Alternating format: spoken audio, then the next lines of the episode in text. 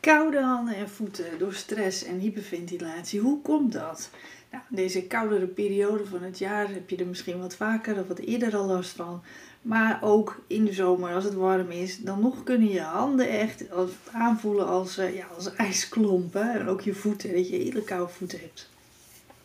Nou, want stress, maar ook hyperventilatie, die kunnen verschillende fysieke en lichamelijke reacties veroorzaken, waaronder dus koude handen en voeten. Dit fenomeen lijkt misschien verrassend, maar er is een directe link tussen stress, ademhaling en de circulatie die dit veroorzaakt. Want hoe kan stress koude ledematen veroorzaken? En wanneer je gestrest bent, reageert je lichaam door stresshormonen zoals onder andere adrenaline en cortisol vrij te maken. Nou, en deze hormonen die bereiden je lichaam voor op de vlucht- of vechtreactie. Een oeroude reactie van je lichaam die bedoeld is om je te helpen snel te reageren op dreigend gevaar en oftewel daarmee te zorgen dat je overleeft. Nou, een effect van deze reactie is vasoconstrictie. Nou, moeilijk woord voor het vernauwen van je bloedvaten.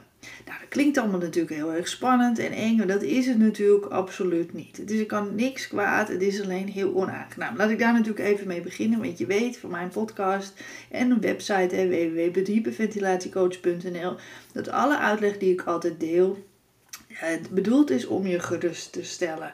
En als je twijfelt, ga je natuurlijk altijd langs je dokter. Dat spreekt vanzelf natuurlijk. Maar alle uitleg die ik altijd deel, dat is geruststellend. Dus ook dat je nu denkt, oeh, het vernauwen van mijn bloedvaten, dat klinkt allemaal spannend en eng. Eh, nee, dat is gewoon een hele natuurlijke reactie.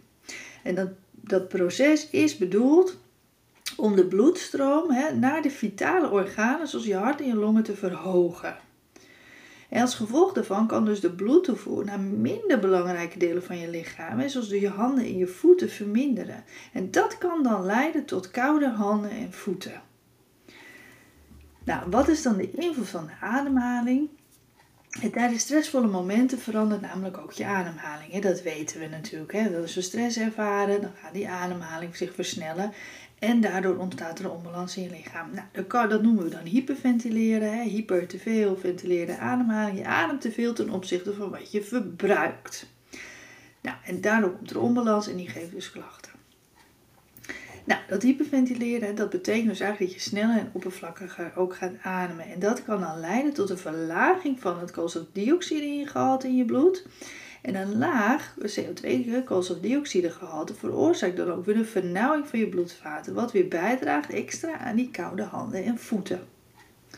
Nou, het samenspel van stresshormonen en die ademhaling en die combinatie, dus van die stresshormonen en die veranderende ademhalingspatronen, dat versterkt deze tijdelijke vernauwing. En dat kan resulteren in een merkbaar koude gevoel in je extremiteiten, zoals je handen en je voeten. Nou, hoewel dit dus een hele normale reactie van je lichaam is, kan het wel heel vervelend en vooral heel oncomfortabel aanvoelen. Ja, bij langdurige stress kunnen die symptomen vaak vaker voorkomen en mogelijk zelfs een chronisch karakter krijgen. Je hebt dan bijna altijd koude handen en voeten. En dat is dus echt een signaal en alarmbel eigenlijk dat je dus mag gaan werken aan veel meer ontspanning in je lichaam, maar ook aan een verbetering van je ademhaling. En zodat je handen en voeten weer aangenaam warm gaan aanvoelen. Nou, het is heel belangrijk om te benadrukken dat die koude handen en voeten door stress dus een hele normale en ook een heel veel voorkomende reactie van het lichaam is. En die reactie duidt dus niet per se op onderliggende medische aandoeningen. Het is eerder een tijdelijke fysieke reactie op stress. Dus het is niet iets waarom je zorgen over te maken. Maar ik zei, bij twijfel ga je natuurlijk altijd langs je arts. Het is ook bijvoorbeeld je schildklier, als die niet goed functioneert. Ook zorgen voor koude handen en voeten. En dat is natuurlijk belangrijk om dat even na te laten kijken. Nou, die koude sensaties in je handen en voeten is dus meestal tijdelijk en zal afnemen zodra het stressniveau weer daalt. En dat betekent dat het geen permanente toestand is, maar een reactie die kan komen en kan gaan afhankelijk van de stressfactoren in je, in je leven. zie het dus als een alarmbel als je er last van hebt en een signaal dat het tijd is om je rust en ontspanning te pakken. dus eh, in plaats van dat je denkt van oeh ik heb weer koude handen of koude voeten, dat je denkt, hé, hey, dat is een signaal van mijn lichaam dat ik te veel stress heb. En dat het dus even tijd is dat ik mijn rust ga pakken, ontspanning ga nemen, wat in naar bed ga, vaker ademhalingsoefeningetjes ga doen. En wanneer koude handen en voeten als gevolg van stress, en dat is dus een samenspel van de lichamelijke reactie op die stresshormonen, maar ook op de verandering in ademhaling. En wat het dus een normale reactie van je lichaam is op stress, is het wel belangrijk om bewust te zijn dus van je stressniveau en die ademhaling om die ongemakken te verminderen. Nou, ik heb natuurlijk ook nog wat tips voor je. Um, nou, oefen dus een rustige ademhalingstechniek. Hè. Dat kan helpen om hyperventilatie te voorkomen. En wat vaak voorkomt bij stress kan bijdragen aan koude extremiteit. Oftewel koude handen en voeten. Extreme, dus, dus de uiteinden van je lichaam. Nou, rustige ademhaling die stimuleert ook de bloedcirculatie. En dat kan helpen om je lichaamstemperatuur weer te reguleren. Dan word je gewoon lekker warm.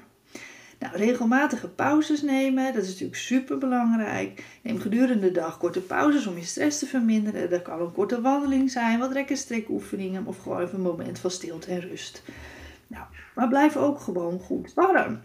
En gebruik warme sokken, handschoenen of verwarmde items zoals elektrische deken of een warm waterkruik om die circulatie en die bloedtoesvloer in je handen en voeten te stimuleren. Nou, lichaamsbeweging is ook heel erg goed, want het verbetert natuurlijk de algemene bloedcirculatie en het vermindert stress. Hè. Dus lichtactiviteit zoals wandelen, wandelen, dat kan gewoon heel goed helpen. Nou, stressmanagement natuurlijk, zoals we dat met een moeilijke woord noemen. Oftewel, zoek naar manieren om de stress in je leven te beheersen. Dat kan bijvoorbeeld yoga zijn, meditatie, ontspannende hobby. En dat je ja, beter daarmee om leert gaan. Nou, voeding en water drinken, ook super belangrijk. Eet een gebalanceerd dieet, zorg voor voldoende groenten vooral. En blijf gehydrateerd. Hè? Want goede voeding en voldoende water drinken zijn essentieel voor een gezonde bloedcirculatie. Nou, daarnaast is het goed om uh, bijvoorbeeld mindfulness dingen, uh, oefeningen te doen of ontspanningsoefeningen, uh, meditatie, Jacobson die spierontspanningsoefeningen. Die kunnen helpen bij het verminderen van stress, maar helpen ook weer bij het verbeteren en van die bloedcirculatie, oftewel dat je weer gewoon eerder warme handen en voeten krijgt. Nou, een warm bad kan natuurlijk ook uh, super fijn zijn en dat kan niet alleen helpen bij de ontspanning, maar ook weer zorgen dat je, ja, dat je, dat je gewoon lekker weer warm wordt. Bijvoorbeeld een voetenbadje kan heel prettig zijn. Nou, ook uh, beperk cafeïne en alcohol, want die kunnen de symptomen van stress verergeren. En ook er weer wat meer voor zorgen dat je wat eerder koude handen en voeten hebt. Nou, ik hoop dat je wat aan deze tips en uitleg hebt. Uh, deze en heel veel meer uitleg staan natuurlijk ook op mijn website www.hyperventilatiecoach.nl. Dus neem daar zeker een kijkje. Um, dan denk je, hé, hey, die ademhaling is toch wel heel erg belangrijk om mee aan de slag te gaan. Nou, kijk dan ook bijvoorbeeld natuurlijk bij uh, een van de verschillende online cursussen die ik aanbied. En die kan je op elk moment beginnen. En als je twijfelt welke cursus het beste geschikt voor jou is, dan kan je natuurlijk altijd een mailtje sturen en ik geef je daar graag advies voor. Nou, bedankt voor het luisteren. En uh, nogmaals, kijk dus zeker op mijn website www.hyperventilatiecoach.nl of luister naar een van de andere heel veel afleveringen die hier gratis voor je, uh, voor je klaarstaan op de podcast.